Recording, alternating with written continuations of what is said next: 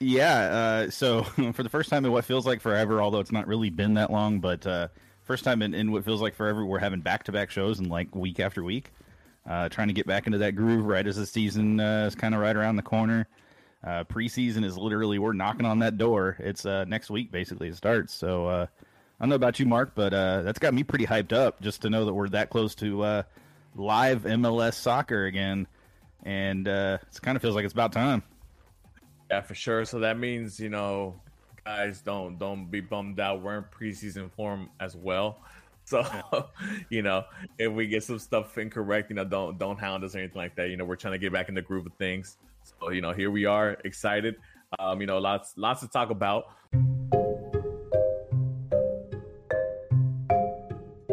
Thanks for listening to the audio only podcast edition of our show. We air live over on Twitch via our Twitch channel every Wednesday, life and work permitting, starting at 7 p.m. Central. If you like what you've heard here so far, follow our Twitch channel at twitch.tv backslash Gen Orange.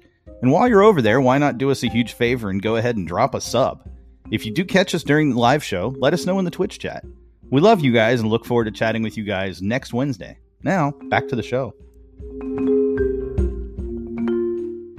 Um, so Sean, if you if you allow me, let me start off with the poll question of the day. Oh, absolutely, my friend. Feel free to run with it. So obviously, you know, everybody's excited. Well, everybody's been anticipating, waiting and waiting and waiting and waiting and then waiting some more. See uh, the leak of the new primary kit for the Dynamo, and thankfully enough, it was leaked out today morning, I believe, if I if I'm not mistaken. Um, so today's poll question of the day obviously was the question was Animal Home jersey has leaked. Do you like the new kit? That's very simple. Simple yes or no. Uh, yes, it's clean and sharp, or no, it's plain. And with a overwhelming 51% of the audience, they're going with yes, it's clean and sharp.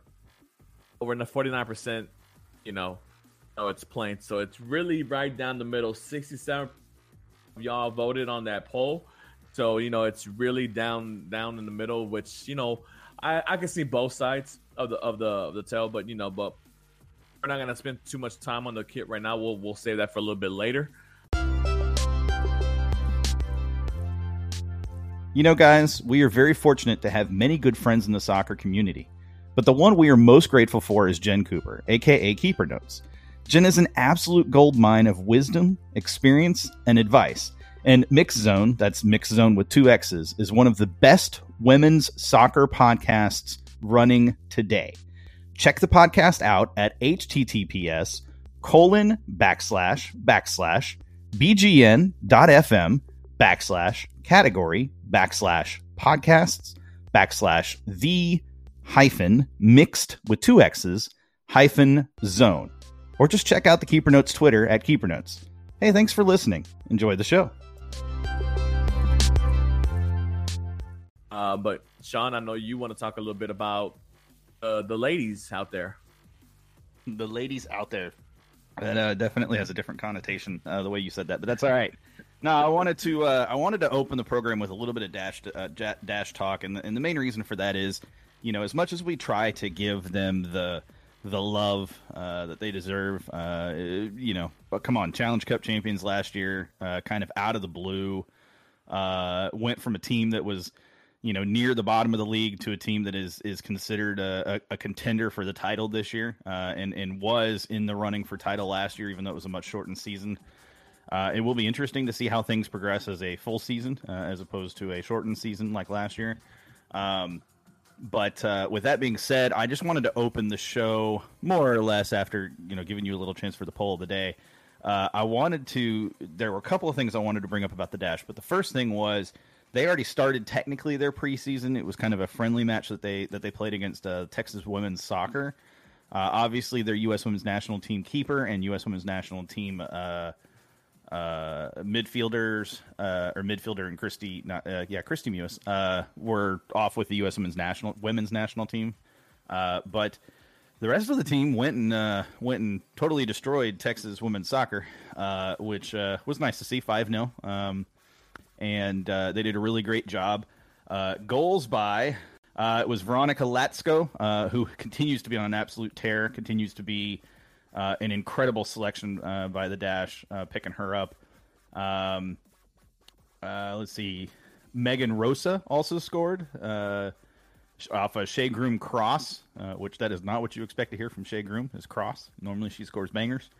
Shea Groom is also captain for the team. Uh, Katie Naughton, defender, scored off a header, uh, courtesy of a cro- off a cross from defender Amber Marshall, uh, and then uh, uh, from uh, Bri Visalli hit or, or, landed to Latsko, who beat beat two defenders in the middle of the box, and then midfielder Emily Ogle, who we picked up in a trade, I believe, if I'm not mistaken. she also basically beat two defenders and dribbled around the Knicks' goalkeeper to score the fifth goal of the game. Talk about statement note right there. Boom. Uh, playing keeper for the Dash was Lindsay Harris, uh, uh, and she had a couple of saves. Uh, did well uh, in her in her debut, I guess you would say, for the Dash. Uh, but yeah, it was a it was a gr- great to see the ladies out there playing already and playing well. it seems like they really honestly have not missed a beat, and I look forward to them defending the Challenge Cup uh, championship and then uh, going for that uh, NWSL championship this season. I think they have every possibility to be that champion. Uh, and uh, you know, for a team that has been on the outside looking in uh, when it comes to playoffs, to be a team that is considered pretty much a, a favorite to at least make the playoffs, that's a it's a good feeling going into a season. Yeah, man, I think it's going to be real, really interesting. I, I know I'm going to tune in for obviously for the Challenge Cup to see the if the Dash can defend their title. I think they had they're I think they're going to be one of the favorites, if not the favorite. Um, tournament play is a really good style for the Dash, especially for this Dash team collectively. Um, the the big question would be is once the season starts to see how well they do as a season team. You know, over over the, uh, a long period of time or whatever, which would be very interesting to see. I'm very excited about that as well. Um, but yeah, man, obviously there's new new excitement in the air for the Dash. You know, obviously with everything they achieved last season uh, with lifting up the challenge, the inaugural Challenge Cup, and then doing really well in the and their that mini season that they had, I guess, afterwards. Um, so it's going to be interesting to see. You know, I'm glad to, to see the you know obviously Rachel Daly back in Houston. Uh, obviously Jane Campbell and, and Mewis will be back as soon as you know they're done with their their national team duties and things of that nature, or from their break from that. Uh, so it's going to be really interesting to see. I'm excited for the dash to see them get started. Um, and again, like I said, you know, I, I, hope to be able to make it out to one of their games. You know, um, you know, if possible, depending on the situation out there. Uh, for sure. Also of note, and the uh, second thing that I wanted to bring up related to the dash uh, is, and it, it actually relates to your poll question of the day about the jersey drop or the kit drop, if you will. Uh, what's interesting is uh, tomorrow morning is the official kit drop uh, for the Dynamo and also for the Dash. Uh, which is intriguing in and of itself. But it's great to see, and you know, we talked about this. It's great to see that one, you know, one, uh, sorry, uh, two teams, one club, one team, one club. Essentially, is you know, I think there were one city, one club, something like that. Um, but it, it's really cool to see that. Uh, and to see that really portrayed and how they're approaching covering both uh, teams uh, as a as a unified club and dropping the, the, the the new kits for both teams at the same on the same day at the same time in the same event is huge and monumental. Uh, the Dynamo and the Dash, Houston Dynamo FC, uh, they are showing and proving the thing that we were curious about is there's a lot of talk. They've had a lot of talk about this, but are they going to follow through and actually really support the women's team as strongly as they support the men's team?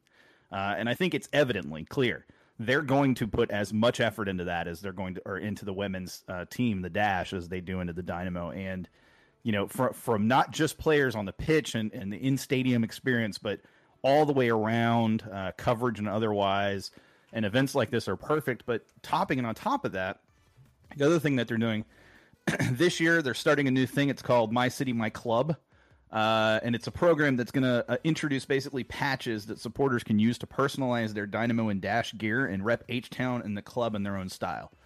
Unsurprisingly, most of these patches are in the shape of a hex, which will fit next to each other and in various formations.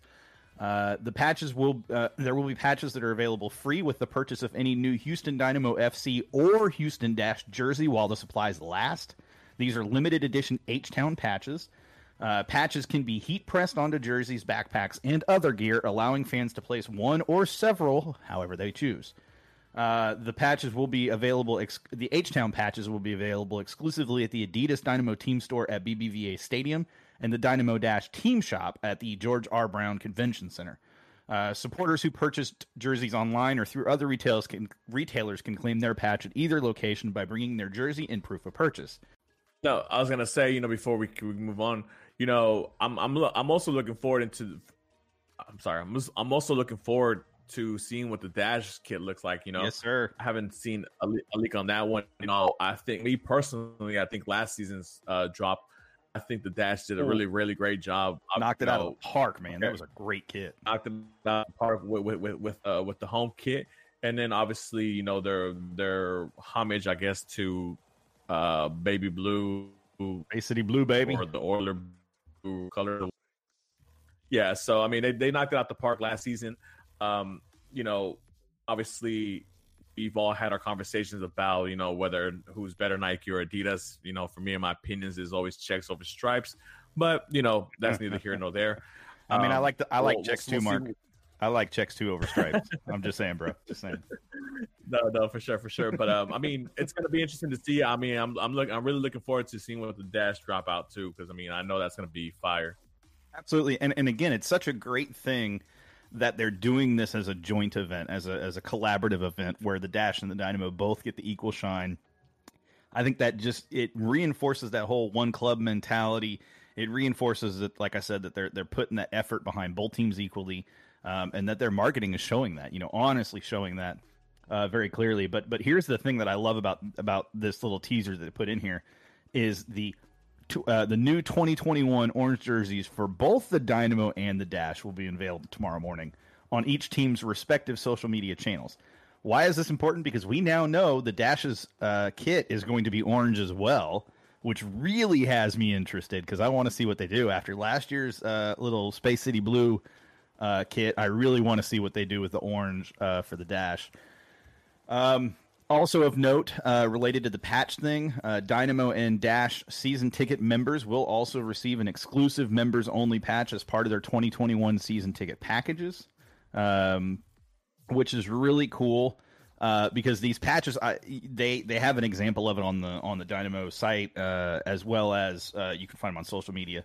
They're they look really cool, and honestly, is something that I would consider putting on a hat or a shirt or a you know a, a, sorry, a jersey, a kit, you know, a number of different ways to to, to do uh, to do whatever you want. And and they even threw out the idea of backpacks, uh, you know, things like that. Um, you know, I could just see honestly, I could see you know kids, uh, you know, using them for for backpacks just as kind of a cool statement of like, hey, I'm a season ticket member. You know, it's kind of a big deal when you're a kid to be a season ticket member of a sports team, even if that sports team is not the greatest. Know. Uh, checks over stripes, baby. I see that. I see you, Mark. Uh, but yeah, that was all I wanted to talk about Dynamo Dash today. Or sorry, not Dynamo Dash, Dash today specifically. Uh, I wanted to make sure we gave them that shine that they deserve. Uh, oh, actually, there's a third thing. I completely blinked on this one, uh, but I had it pulled up in my browser, which is the funny thing. Uh, as a reminder, we have five allocated national team players between the Canadian national uh, team and the U.S. women's national team. Uh, those are, of course, our Canadians: Alicia, Allysha Chapman, N- Nichelle Prince, and Sophie Schmidt. And then, of course, uh, I mentioned the U.S. Women's National Team players: Jane Campbell and Kristie Mewis. Uh, that's incredible to have five players, especially since there was a time less than it feels like. Well, I guess technically, the, before last season, right before last season, there was a time that there was a question mark of are we ever going to have a U.S. Women's National Team allocated player? And now we have two uh, you know, buffered with our three uh, Canadian national team allocated players, which, which, again, it's just a huge a huge thing, and and just shows the growth of this team in a very short period of time. And a lot of credit has to go to James Clarkson for the work he's done and the work he continues to do. Uh, and look, this team feels like it's a force to be reckoned with for at least a good time to come. So definitely intrigued to see where they go know, from here. You know, and the thing about having national team players, it not only shows the the quality of player that you have on the club, but uh, it also brings a, it also shines a light to the club itself. You know, because obviously when you have marquee players that play for big national teams, and obviously the United States is the biggest women's national team in in the world, so you know when you have two of those guys on there, and then you know you have uh, a couple from Canada, and then you have obviously we can't forget about Miss Daly representing you know across the pond England. in, in England. Yep.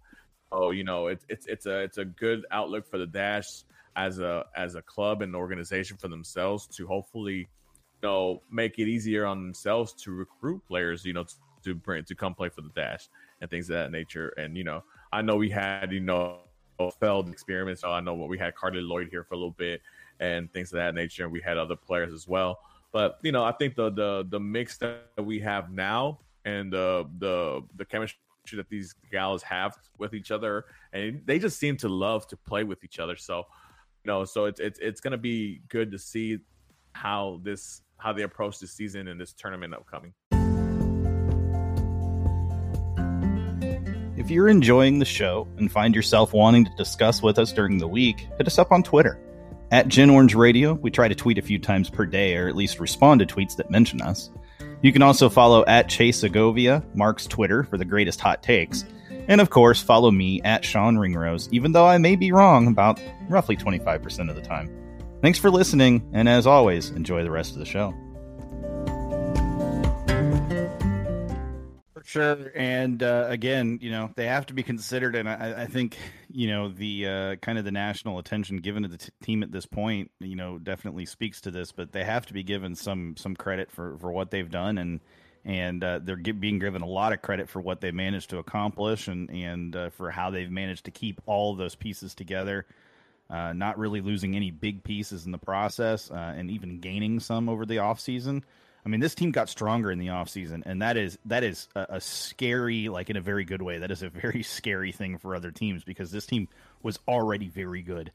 Uh, and so, you know, again, a lot of good work being done over there, and and uh, you know, you know what they say: winning cures what ails you, and uh, that team has definitely elevated uh, tremendously. And, and now, honestly, it's up to us as as fans to support them however we can uh, especially if you have the capability to get season tickets. Even if you're not planning to attend most matches, at least get them just to support the club uh, and the team. Trust me, they deserve it. Uh, if nothing else, they definitely deserve it uh, as much, if not more, than the Dynamo right now because of the work that they're putting in. But uh, we'll get to the Dynamo here very shortly. Uh, hey, thanks, Fresh, for following. Appreciate you. That was fun Rocket Leaguing last night, for sure. Um, but Mark, I have a question for you, sir. I have an answer. Are you sure you have an answer? No, I'm just kidding. Uh, so, um, do you know last week while we were airing live, the U.S. Women's National Team were playing the She Believes Cup, their last match of the Cup. Uh, did you realize they actually won the She Believes Cup by by winning that match as strongly as they did? Yes, I saw was it uh six to zero at the end or whatever seven zero? Yeah, it uh, was like uh, seven I, I know zero. It was going on.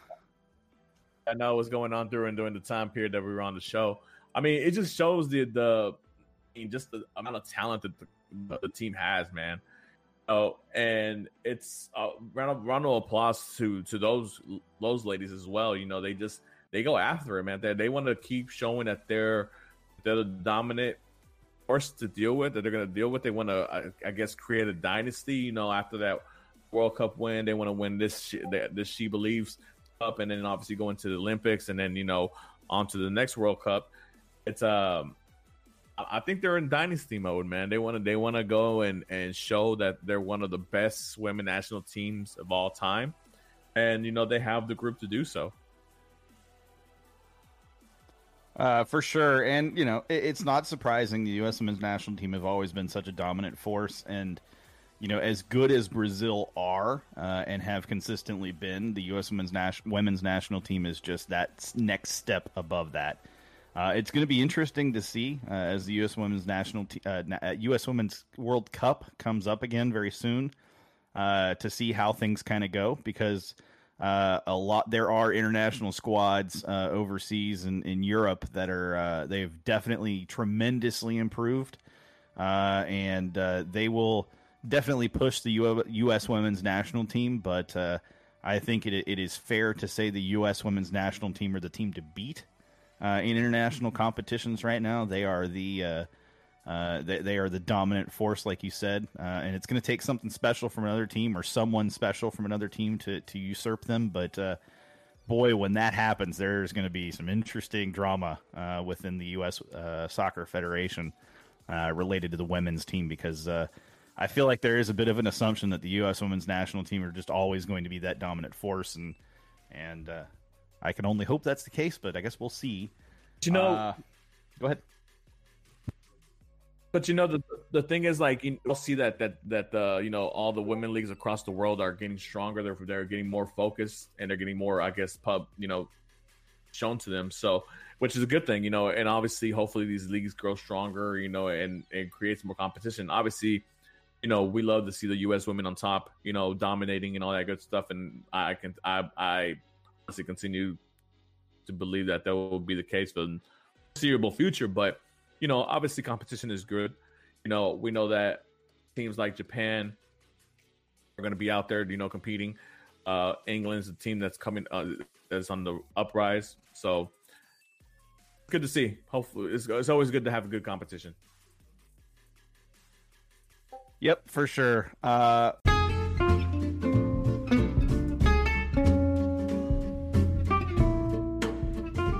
Sean Ringrose from Gen Orange here. I wanted to take a quick moment to thank FeedSpot for including Generation Orange in their top 15 U.S. Women's National Team podcasts list, which you can find at https colon backslash backslash blog.feedspot.com backslash USWNT underscore podcasts, or just check out the link in the show notes. This is a huge honor for us, and we hope you'll take a few moments to support FeedSpot and us by navigating to their list. Hey, enjoy the rest of the show. Well, we're rolling right along with this uh, show order, which is uh, kind of about what I expected for the first couple of things here. But uh, an interesting announcement was made today uh, related to the U.S. men's national team, so I figured I would bring that up so we could give uh, the men's national team a little bit of, uh, tiny little bit of shine, if you will. Obviously, there's a number of players playing overseas for the U.S. men's national team right now. They've uh, uh, a lot of their their best players are playing over in Europe, uh, and uh, one of those players in Weston McKennie had his full transfer finalized by Juventus, uh, so he is now a full Juventus player. Uh, and that is an impressive feat for a kid who's 20, 21 years old, uh, coming from the U.S. Uh, to to feature From now. Texas. Yeah, and to feature now for Juventus uh, uh, to the point where he's considered basically the starter. Uh, that's a that's a again he's made his mark uh, to say the least, and and um, you know it will be interesting to see how you know how he keeps this up and and if he can keep you know continuing to improve, uh, if he continues to con- you know continues to push forward and and continues to become that elite talent uh, because the U.S. men's national team could certainly use two to three of those players, if not more. Pulisic being one of them would be great, but uh, you want to continue to see those players grow, uh, especially uh, especially the uh, you know the players that, that you expect to feature for your national team uh, because they're extremely important to the growth of your national team, especially at a time where our national team is, you know, we've been in a bit of a struggle. We're starting to come out of that. I think we're starting to see the light at the end of that tunnel. But boy, that that this existing cycle that we are in between World Cups has been uh, excruciating to say the least. you know, it's it's it's and congratulations to Weston McKennie. Obviously, uh, that's a big feat. You know, to play for Juventus, which is one of the top three Italian clubs. Um, but yeah, man, you know, it's cra- It's going to be a crazy midfield for the U.S. coming up for the two- 2022 World Cup. You know, um, you know, you got McKennie. Obviously, you got Tyler Adams who plays for RB Leipzig. And then you got, you know, a youngster over there in Dortmund and Gio- Giovanni Reyna who can possibly play your 10 or or be one of the wingers if you decide to put Pulisic in the 10 role or whatever, depending on how the coach sees fit. But yeah, man, that midfield is going to be very, very talented by the time 2022 comes in. So, you know, it's going to be very interesting to see.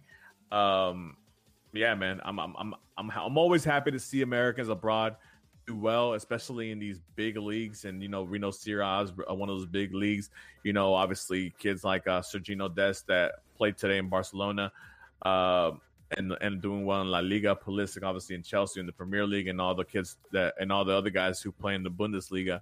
You know, with their respective teams, the what the what they're doing out there, it's it's it's admirable, and I and I hope to see their their their skills keep progressing forward.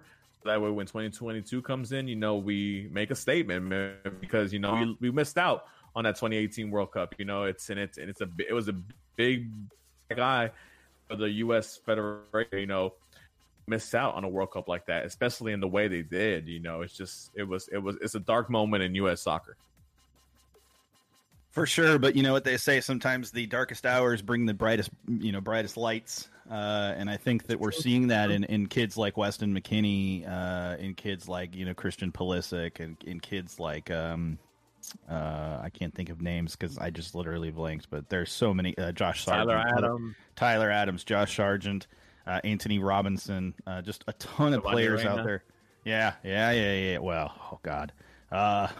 I just it, it's exciting as a as a fan of the na- you know it's exciting as a fan of the U.S. Uh, national team, uh, men's national team specifically to to see the growth of the talent pool, uh, especially in the last six to seven years. Um, you know, going into the last cycle, uh, it was it was really a struggle. You know, you were looking and going, who who are you know who's the starters? Who's your top eleven here? You know, and now, you know, go ahead. Funny like you know what's what's what's amazing about this this this revolution if you want to call it of american soccer players is that you know before when we used to have you know european players it would be like spotty players that play like in belgium.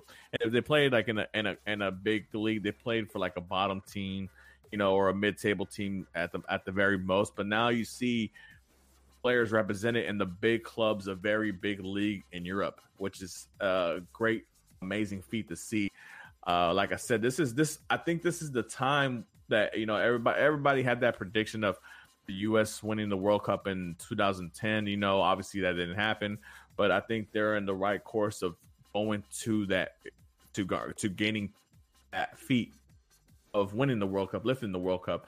Um, obviously, I'm not gonna, you know, it's a lot of pressure to put on these guys, but like I said, they they big they playing the biggest games in the world now you know, like I said, we mentioned Giovanni Reyna, who's playing Borussia Dortmund, who, you know, obviously is playing games against Bayern Munich, playing Champions League games, you know, things of that nature. Sergiño Dest, you know, Copa del Rey, Champions League games, La Liga games, things of that nature. Weston McKennie with with Juventus and prior to that with, with Schalke and the Bundesliga. You know, these these kids, quote unquote kids, are gonna be kids so for that for that much longer, and they're gonna have experience underneath their belts with this with, with you know with big games, and they're going to have the mentality of going out there and doing the jobs and hopefully succeeding in the, in the international stage. And I'm all and I'm here for all that, man. You know, uh, it's going to be very interesting to see. Um, obviously, depending on how they're going to do the Gold Cup and things of that nature, it'll be a good sight to see if they can, you know, not only win the Gold Cup, but like sh- have a big showing the world and, and the Gold Cup because obviously we know that the main rival is Mex- Mexico. But you know, when you compare players to players from Mexico compared to the United States, obviously we have a lot more uh, foreign players from European sides, you know, abroad. So we should have a stronger team, and the, and if we dominate this Gold Cup, I think it's just the beginning of something special for this era of U.S. soccer. Uh, for sure, yeah. It, it, it again, it's just a, it's a huge deal uh, to finally, you know, finally have a what, what I would consider to be a competitive, uh, you know, competitive, you know, pool of players, uh, and competitive at, at just about every position. Um, and, oh, and you know, a player we forgot was Zach Steffen uh, playing over there with City. Uh, you know, players that have really stepped up and uh, you know, have gone overseas and, and, are making their mark overseas. Like you said, not just uh, you know idling in a mid middle mid table club or a second division club or even a third division club over there, but you know, premiering and starting for their first division clubs and clubs that are you know are known worldwide and.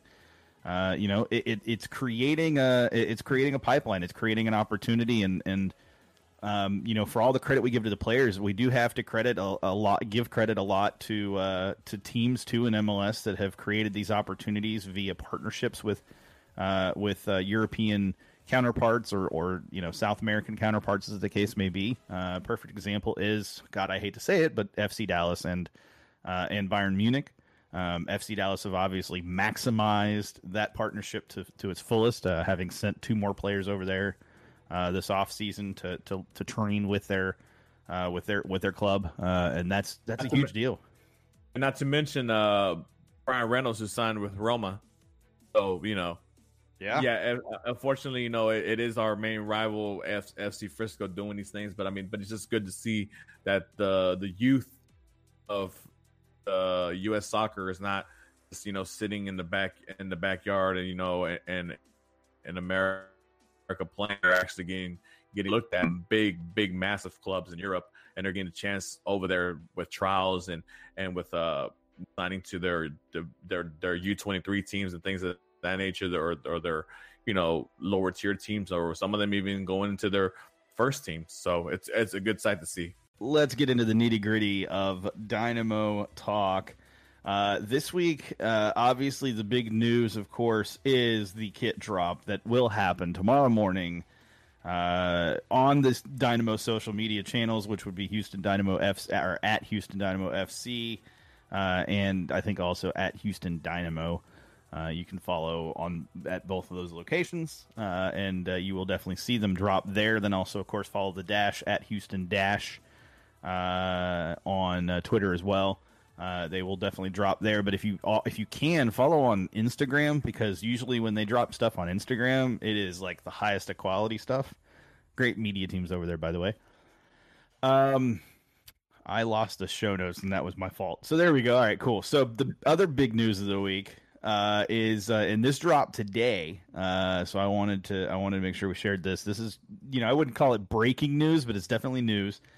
Uh, Marcelo Palomino, uh, the guy we heavily hyped and, and hoped would be a, a, at least a rotation player for the Dynamo, has been loaned to Charlotte Independence of the USL Championship uh, as of today.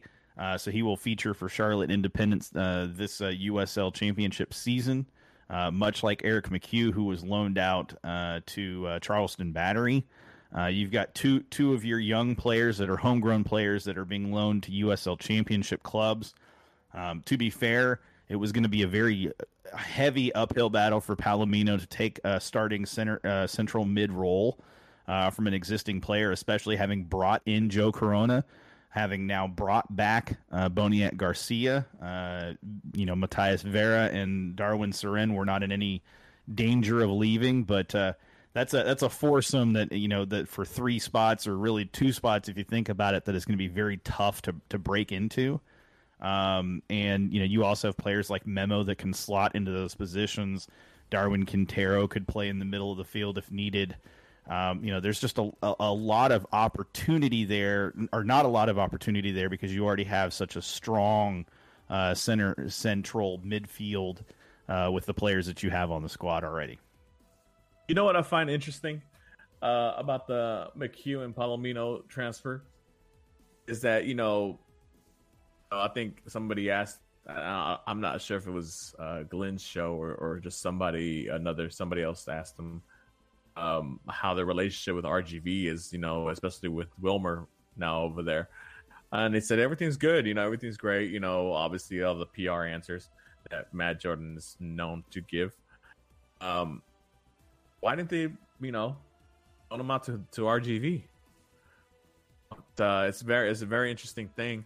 I, I, was thinking about it actually right now before getting onto the show. You know, because you obviously I, I didn't know about the Palomino mm-hmm, mm-hmm. Uh, loan until you so now. You know, it's it's very interesting to see why why wouldn't they have uh loan both of them out to RGV? Yeah. Uh, so it, it's interesting, of course, you know, and you, you kind of noted that Jordan gave the, the PC answer of, yeah, our relationship with Wilmer is great and our relationship with RGV is great. And there will be some loans to RGV. And, uh, you know, I, I, think that's, uh, I, I, think that's more uh, PR speak than anything else. They don't want to, uh, don't want to throw Wilmer under the bus necessarily. Don't want to throw RGV under the bus, but, uh, truth be told, you know, it is very clear you have two players that you've now sent to other teams in the USL Championship. Um, you know, and two players that that uh, you know fans have hopes for, have you know belief in, uh, or at very least for Palomino, that's the case. uh, and uh, and and you didn't send him to RGV. Um, you know, maybe that's because RGV feels those two players shouldn't really be starting for them. I don't know what their you know thought process is, but um, you know, uh, we're gonna have to wait and see with RGV. That's all I'm gonna say about that. Go ahead. Yeah, for sure. Because I mean, you know, obviously, I think Tab has McCue and obviously Palomino and, and high regards as as part of the future of the club, right? You know, obviously they're focusing on the right now and trying to focus to make sure that they're a playoff team for the season because they don't want to go another season but missing the playoffs and things of that nature. So they're obviously going to, I guess, focus heavily on veteran leadership and obviously with talented, uh, with a little bit more uh, talented group of players as uh, as well, right? But you know, it's just it just it's just funny to me, you know, that obviously Palomino, we know the, the kind of talent that he provides and what he's done in his youth national team career. And obviously he's gone on trial, you know, Portugal and Spain and things of that nature. McCue being a homegrown and obviously, you know, I think he had a little bit of time in RGV, if I'm not mistaken. I'm not I can't remember. Um that you know it wouldn't be in consideration, you know, obviously for Wilmer, because I mean I'm sure Wilmer knew obviously, especially in McCue's case, he was there when he when he was signed as a homegrown player. You know, obviously Wilmer was here when Palomino, you know, decided not to sign with Dynamo at that time. So I don't know if there's a little bit of a, you know, maybe not a good relationship there, but yeah, it's it's it's an interesting thing for me. I, I think an interesting dynamic because you know, literally, it's we're still part of well, RGV is still under the umbrella of the Dynamo, for this last season. So I, I'm, I'm actually curious since Harry is in the chat. Um, you know, what is your take on that? Seeing you know multiple players now having been loaned out to other USL uh, Championship clubs. Uh, you know, uh, your perspective as an outside viewer, as a San Antonio, uh, you know, San Antonio fan, FC fan. Uh, you know, what is your take on that? Is it surprising to you to see that happen, or uh, you know, do you think that uh, you know, do you maybe agree with me that maybe there's a little more, a little more blood in the water than uh, than than you know either team is gonna is gonna say publicly uh, when it comes to that stuff? I'm I'm really kind of curious, Harry, what your take is on the whole situation. Uh, yeah, because I mean. I was going to say, he said before I asked that, he said, I do find it odd that no preseason friendly between RGV and Houston. Uh, he says, but it's good for both. It tells me that the relationship is not good. I think that's, uh, boy, that's understating it heavily there, Harry. But I, I like it. you know, it's it, it, it's it's crazy to me because like like you like you mentioned, you know, obviously now you're strengthening uh opponents to RGV, right? And yeah. then on top of that, on top of that, I'm not too familiar with Charlotte Independence and their style of play. I don't I don't know maybe the coach uh, plays a similar type of style that Tab is playing, and maybe he just found comfort in that. You know, I'm not sure. Like I said, it go. There's a lot of things that have to go into consideration when you loan out a player. You know, um, you want to make sure that this player is going to get the playing time that he is there going there for. You know, and then on top of that, if that team, if that team is playing a similar type of style that your team plays, then that's a even added bonus. You know, so maybe Charlotte Independence is playing uh the the four three three the way Tab might play or a similar version of his four three three, that can be an option as well, or reason why you know he decided to send Palomino over there instead of RGV because we know um Wilmer's version of four through three is attack tack tack tack, right. Mm-hmm. Um, is you know obviously good. I mean you know it it, it did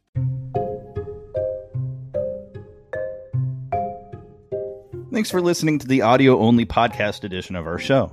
We air live over on Twitch via our Twitch channel every Wednesday, life and work permitting, starting at 7 p.m. Central. If you like what you've heard here so far, follow our Twitch channel at twitch.tv backslash Gen Orange. And while you're over there, why not do us a huge favor and go ahead and drop a sub? If you do catch us during the live show, let us know in the Twitch chat. We love you guys and look forward to chatting with you guys next Wednesday. Now, back to the show. Uh, Harry, I like that statement. Charlotte will play the player. Not sure RGV will. I think that's kind of a big deal, right? Is you know, there's this affiliation, but how far does that affiliation get you if the club's not going to play the players?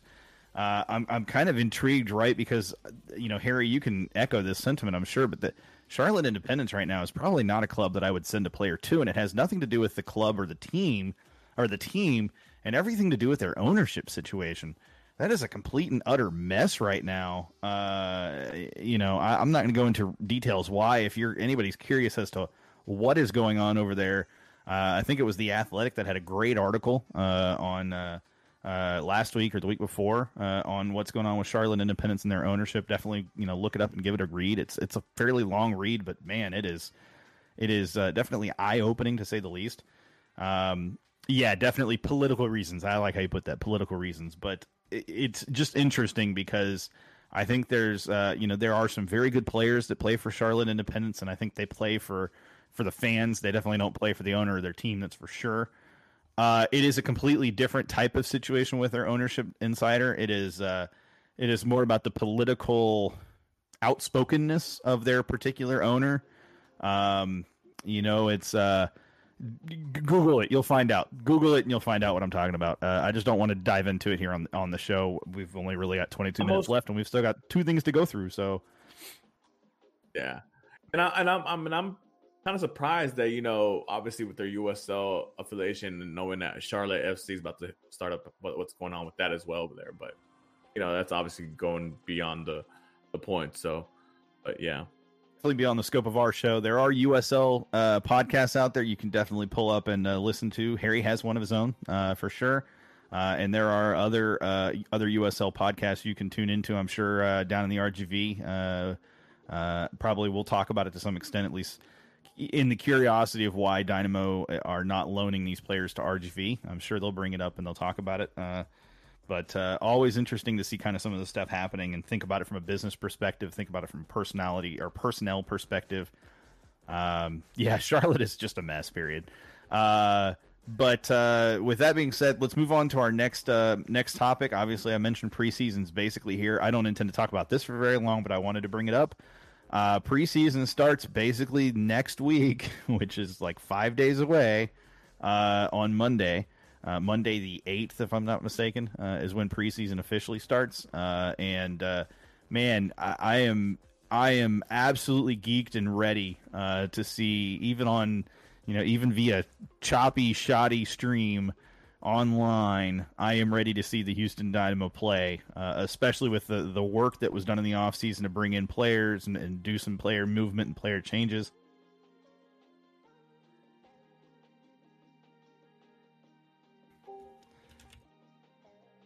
There we go. Uh, Nest, are we uh, are we streaming again? I'm gonna guess the answer to that is yes, but uh, obviously, guys, uh, that was unexpected, but uh, you know the the intent there was uh, preseason's here. Uh, we're going to finally get to see the Dynamo play uh, in uh, in matches, at least via stream, uh, which is Uh, really, really it's got me hyped up and geeked out to no extent right now. I'm ready to see the boys play, and again with the the number of off-season moves that we have made and changes we have made. Um, it, it is it is I am ready to see what the effect is on the club. Uh, you know, and, and, to see how those changes fit in, especially guys like Tim Parker, Maximiliano uh, Urruti, uh, Fafa Picault, uh, you know, uh, Ariel Lassiter, now that he's a full Dynamo player. Uh, no worries, Nestor. Bajamich, man, Bajamich. Uh, Mateo Bajamich, whenever he gets here, a reminder he's still in Ar- Argentina. Uh, you oh, know, I, I, know you're hyped on uh, Bajamich, but uh, you know, I, have got it on uh, on pretty good authority from George, if he's still around, uh, that uh, Bajamich may still need a couple of years of seasoning, maybe a year of seasoning before he's really ready for uh, MLS play. Uh, but uh, you know, Ethan Bartlow that we picked up in the draft. Who knows where he's going to you know fit in? Um, you know, is he going to start? Is he going to be a, a, rotational player right out of the gate? How's that going to work out? Again, the the center back out of the draft considered the most MLS ready of all the center backs. Uh, just a, a, ton of things going on, a ton of storylines going on. Um, who secures that right back slot? Is that going to be Bisama or is that going to be uh, uh, Valentine? Uh, who secures the left back slot? Is that going to be Sam Junqua or is that going to be Lundkvist? Uh, you know, who's who secures that starting uh, forward role, that starting striker role? Is it going to be Christian? Is it going to be Urruti? Is it going to be Fafa Picault? Because all three of them can play that role. Uh, could Lassiter be a dark horse coming in out of nowhere? I think one of the things that that Tab mentioned in Glenn's show yesterday, for those who didn't hear, is that the fact he loves the fact that there's more competition at every position now, uh, which is true. You know, obviously with everything that you just named off. Um, so you know, obviously we know we kind of have a feeling. Well, we think we have a feeling of who some of the starters may be, but like I said, there's more competition for those positions now than there ever was before. So there might be a surprise here and there that you know you might think, hey well, you know, we can pencil in Lundy because you know Lundy he played every game last season. He was on Ironman, but you never know. Junqua Man, might have Jun- a, Junqua showed something though in those three or four matches he had a chance to start and and play in. you know he might, he might he might have a badass preseason. You know, Tab might say, you know what, man, I'm gonna give this kid a shot. You know, uh, the same thing with uh, you know Valentine. You know, Valentine and, and Bizama, or you know, Bizama might be the starting center back next to Tim Parker, depending on how his Never preseason, know. preseason goes. So it's it's good to see. Obviously, with all competition, there being more competition. I think as a club, especially if you're a club with aspirations or championship aspirations, you should have you know a competition, especially in in your most your most important positions. You know, because you always want to be able to have somebody fresh, ready to go in case of injuries or or disciplinary actions or things of that nature, or just you know because you have an abundance amount of games coming up. So Yeah, for sure. And uh, and, and piggybacking on player movement, I think it, it's important that we remember uh, during that uh, press conference, the the kind of season opening press conference, if you will. Uh, Matt Jordan did, uh, you know, state that uh, they are looking at a uh, and and are are watching, are scouting uh, a player uh, from Africa over in Swi- in the Switzerland, over in Swiss, playing in Switzerland right now. There we go. Uh, that's interesting to me. There are three or four players I think that that fit that that kind of uh, what the Dynamo want to do. Uh, one of which would be an absolute monster grab in uh, in Nsame, uh, but uh, doesn't really fit the age. Uh, he's still I mean, he's 27, so it's not like he's like oh out of aged, but uh, he would definitely have to be a DP. Uh, transfer fee would likely push him well into the DP range. Don't ever exclude it as a possibility. I just don't think we necessarily see that happen. Uh, but there's also area, uh, E R I A, um, Meschack Elia. Uh, he plays kind of a central midfield role uh, and uh, can play winger as well. Uh, and he's a, he would be on a cheaper uh, contract, something more along the lines of what I would anticipate the Dynamo uh, spending for a player uh, coming from the Swiss league. Uh, but it, all, you What know, you all mean? the players. Go ahead. What do you mean we're about to drop 16 mil on a Mexican defender? Haven't you heard? Uh, I mean, I have heard. I think that uh, you know it's been stated by a number of people at this point, and I think there's no doubt about it that the Dynamo would never pay 16 million. I, well, I shouldn't say never. The Dynamo would likely not pay 16 million uh, for a, uh Liga MX center back. Um, you know, I, I again, I, I said it on Twitter. I wouldn't be surprised if we saw it around. You know, if something were to happen, if it were to come in around eight, six, somewhere around there, that wouldn't surprise me. But 16, that's uh, and it's not even anything against the Dynamo. That's just that's a lot for a center back out of Liga MX. Period. Uh, you yeah, know, and- I mentioned. I mentioned. I was talking to somebody on Twitter or Twitter or one of the discords. Um, 16 million can get you a top five goal scorer in this league. You know, this 16 million can get you a lot. You know, if if, if you're willing to uh, spend it. Look, No, look, six million, six million could get you Zlatan. That's all it takes is six million. Yeah. So But- if you got sixteen million to spend, you could get a Zlatan. You could go get some other player at five million, another player at five million, and you got you. you I guarantee you are going to come out better than that one player that you're paying sixteen to. Yeah, but what I'm saying is, if you're gonna invest 16 million in one player, I mean, it might it might as well be a player who's gonna score the goals for you. So At least a player like uh, Ezequiel Barco that you think you can probably move at least to get back the majority of what you pay. Uh, if they don't pan out or potentially blow up the transfer market with a huge, you know, transfer out. You know, you know who I would have spent 16 mil on. Honestly, you know, if if if, if it would have been available to the Dynamo, and I know. If you say Lionel Messi here. or Cristiano Ronaldo, I'm gonna kick you out of the chat right now. no, no, no, no, But, I mean, I'd spend that uh, amount on either Christian of them. let's be real. But yeah, but you know, Cristian Pavón, obviously, he's already showed his quality for MLS, and he and he he's a borderline Argentine, you know, national team player, and obviously, you know, to take one of the best players, if not the best players from your from the Galaxy, and bring them over and put them in Orange, that's just a, a double whammy in itself.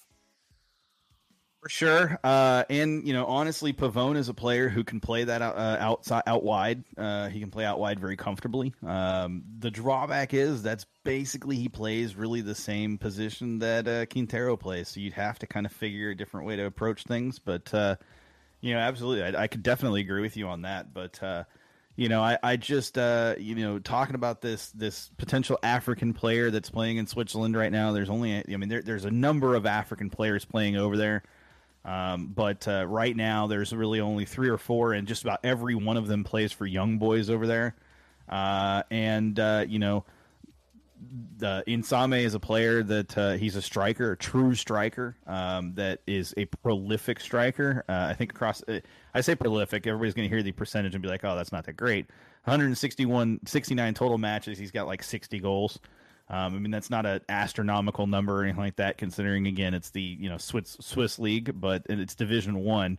Uh, but the thing is, is also you're not looking specifically for statistics. What you're actually looking for is talent uh, and capability, and uh, you know it, it is entirely possible to find a player that you can bring into MLS that could absolutely light MLS up with just the right coaching and the right kind of kind of uh, training uh, and guidance uh, and, maybe belief and trust in the player. Sometimes you know players need that too. Uh, but you know that those are looking to be, if anything, you know, or, or I should say that is looking to be, if anything, a summer window type of signing, summer window type of transfer. Um, if it's to happen, my expectation is if it's Nsame, it's a DP. If it's uh, area or any other you know player over in the Swiss league, it's probably going to be a U twenty two type of player, uh, which would mean he'd fit that U twenty two initiative uh, which means you'd be bringing him in as kind of essentially a young DP. Um, and and paying him only half uh, a season's worth of salary, uh, and and only hitting the salary budget for half a young DP, which is a lot cheaper on your salary budget and gives you a lot more flexibility. Um, but uh, you know, there have been other rumors out there. You, you kind of hinted at one with the well, you didn't hit, you hint at it. You basically said it. You know, with the Carlos Salcedo stuff. Um, you know, I, I think if if if there is a possibility that something happens, I think we're looking at a summer transfer type of situation. And I don't think it's outside the realm of possibility. Look, if the Dynamo feel that that player is going to get him get them over the mark, if Tab feels that player is the player they absolutely need, why are we writing it off as happening? I mean, you know, I've said it before. You know, Jordan's best quality is that he knows soccer business and he knows how to get contracts signed and done. Um, and if Tab has targeted players, if he has picked out players that he really wants, and he says, "Look, look, Jordan, make it happen," and if Brener is willing to sign off on it, I mean, look, that's that's really big ifs, right? But never say never when it comes to this stuff. I when DMB was signed, when uh, you know Beasley was signed, I thought there was no chance in hell it was the Dynamo. Absolutely no chance because we'd never spent that much money on a player before that point, and yet it was the Dynamo when Cubo uh, Torres was brought in, no chance in hell it was going to be the Dynamo. It was going to be LA Galaxy or it was going to be some other team. And it turned out to be the Dynamo. Just never say never. This team can surprise you. This club can surprise you. This ownership can surprise you. I know that we've got a lot of expectations that we've built up because of existing situations, uh, but I just think that you know maybe we should put those you know put those to rest and believe that this team is maybe ready to turn that leaf a little bit uh, and again, you know, if they're trying to set up to increase their value, what better way to do it than to bring in a player that's recognizable, you know, by name, a player that is going to hit that market that you're that key demographic that you're looking for, which is that uh, uh, you know uh, Latino Mexican. Uh, you know, based uh, group. I mean, if you brought in a Salcedo, that's going to light that group up, especially how many Tigres fans are in this in this city. He just come. He's coming off Club World Cup final where they lost 1-0 to arguably the best club in the world right now in Bayern Munich. They won the CONCACAF Champions League. You know, uh, like you stated before, uh, a huge Tigres uh, fan base here in Houston. So you know, obviously that would that would kind of hopefully bring some of those fans to BBVA once everybody's allowed to come back to the stadium. So I mean, yeah, yeah it, it, it's a plus. It's it's a plus plus, right? It's a win win for everybody. But you know, obviously, I I don't. If it, I, will be happy if it happens. I just don't want it to happen for sixty mil. You know, just you know. But I think anybody does. Everybody I've talked to and everybody that's that, that has talked to me about it, that I've watched chatting about it, has all said the same thing. Like, bro, 16 million is like way overboard for that player, you know, and, and, you get closer, like I said, that 10, 8, 6, 4, you know, anything really between 5 and 10 is a comfortable like level for that player. And I, that wouldn't surprise me at all. And, and again, I, I put it out on Twitter, you know, we look and we say, okay, let's say the player, you know, the player is, or, or the, the club Tigres is looking for around 8 million. Oh God, that's a lot of money. The Dynamo would never spend that. But what if you could do like 4 million up front? And then you do like two million, you know, on top of that as incentives to get it up to six million, and then you give them a twenty percent sell on fee or a fifteen percent sell on fee, you know, whatever it is. Yeah. You, you figure out how to make it work, and that is what Jordan can do if you give him the player that you specifically want. I just don't think that that's happened with other coaches as much. I think Wilmer, you know, he either wanted somebody that was completely off base and out of possibility, or the players that he wanted were your Elis and your Quioto and because I mean, think about it. Who are the players that we got? Elis, Quioto, Morrow. They were players Wilmer wanted. I mean, and it was it was it was stated that that was the case. So, you know, again, if you know, if the coach is given the players that he wants and Jordan is able to make it happen, then you know more. We need to give the team more credit at that point. It hasn't happened yet, obviously, but if it does, that should open some eyes. More reason why, you know, the thing the thing about the 16 mil, obviously, it's a huge number, right? Yeah. Huge number especially for a, for a club that you know isn't isn't known to spend that money like that. But I would I would understand it if Salcedo was a 21, 22 year old defender, you know, sure. that's already with the with, with, the national team, you know, full time uh MX NT player, things of that sure. nature, where you can market him, and then two three years down the road you can resell him for a profit. Oh, yeah. you know, he's a 27 like, essentially like your Miguel Almiron, just without a yeah, at a defender position as a, instead exactly, of a forward. Exactly. So, so, so you know, the reason why I can't get behind the 16 mil, you know, right now is because he's 27, going on to be about to be 28 years old. You sure, know, he, sure. he's obviously in the he should be in the prime of his career. So obviously that's a fit for what we're trying to do right now, as far as you know, being a competitive team. But but there, but it's going to be really hard to sell him for profit later on if you if you do decide to sell him. You know, and again, you're talking about a defender. You know, so it's it's it's crazy. You know, like like like for example, you know the whole Elis deal. You know, Elis they got Elis at at 20, 20, 20 21 years old. You know, for what was it two two point five three mil from Monterrey you know, they could have easily flipped him and, and made 10 mil off of him, you know, if Jordan didn't sit on his hands about know, transferring at least at before he ran down his contract.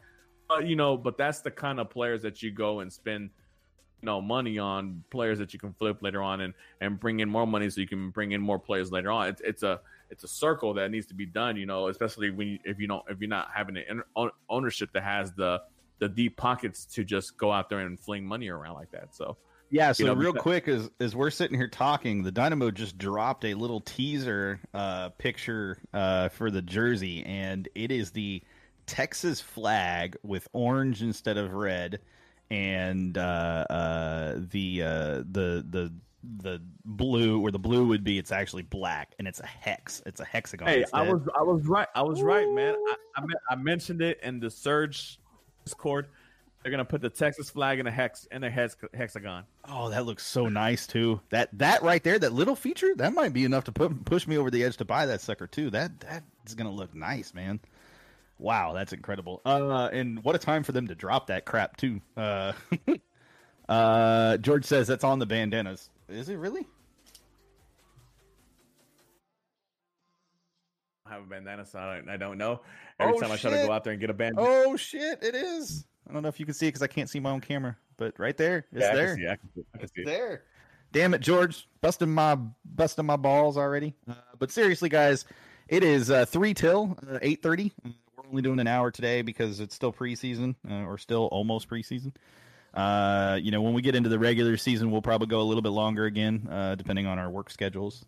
Uh, but guys, thanks for tuning in. We do appreciate it. Obviously, we love this discussion talking about things like uh, what would it take to get uh, Salcedo into orange, uh, you know, or what would it take to get Nsame into orange, and um, you know, look if if you're uh, if you're a fan of the Dynamo and you haven't followed us yet on Twitch, make sure you follow us on Twitch. That's twitch.tv slash generation orange. Uh, follow us on Twitter. I'm at Sean Ringrose. Uh, Mark is at Chase Segovia. Uh, you can see it on our on the uh, yeah on the stream. Uh, and then of course follow us on Twitter at Gen Orange Radio. We tweet as much as we can. Uh, it is pretty crazy to kind of keep up with everything right now, but other thing is make sure you check out the Slice episode. It dropped either today or yesterday uh, on the Dynamo uh, YouTube. Uh, it covers both Dynamo and Dash in one uh, one episode, and uh, as always, it is top notch quality. Highly, highly, highly, highly recommend it. Uh, good stuff as always from our media team or the media team over at the Houston Dynamo and Houston Dash. incredible stuff out of there, and we look forward to uh, what's going to go on with preseason for both Dynamo and Dash. Uh, look forward to getting to watch some live soccer, uh, live MLS and NWSL soccer again. Uh, and uh, look forward to getting to see the boys finally put it all together and, and, get out on the field together, get out on the pitch together, and see what they can do, and, and to see what Tab can pull strings with, and maybe turn into a pretty cool, uh, pretty cool thing. who knows what the Dynamo are capable of this year? Who knows what the Dash are capable of this year? we know the Dash are at least capable of championship level quality. Uh, we don't know what the Dynamo are capable of. We have no idea. Way too many moves. Uh, but uh, we look forward to seeing Club them World try. Club World Cup quality. Is that what you said? yeah. Heck yeah, Club World Cup. Bring it on. Uh, guys, again, thanks for tuning in. We do appreciate it. Harry, thank you very much for the sub. We definitely appreciate that. Appreciate that, sir. Uh, appreciate all y'all's ongoing support, and uh, we'll see y'all next week. Hold it down.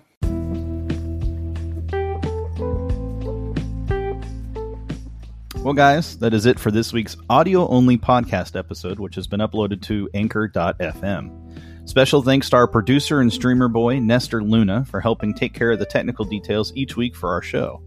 We look forward to talking with you again real soon. Hold it down, Houston.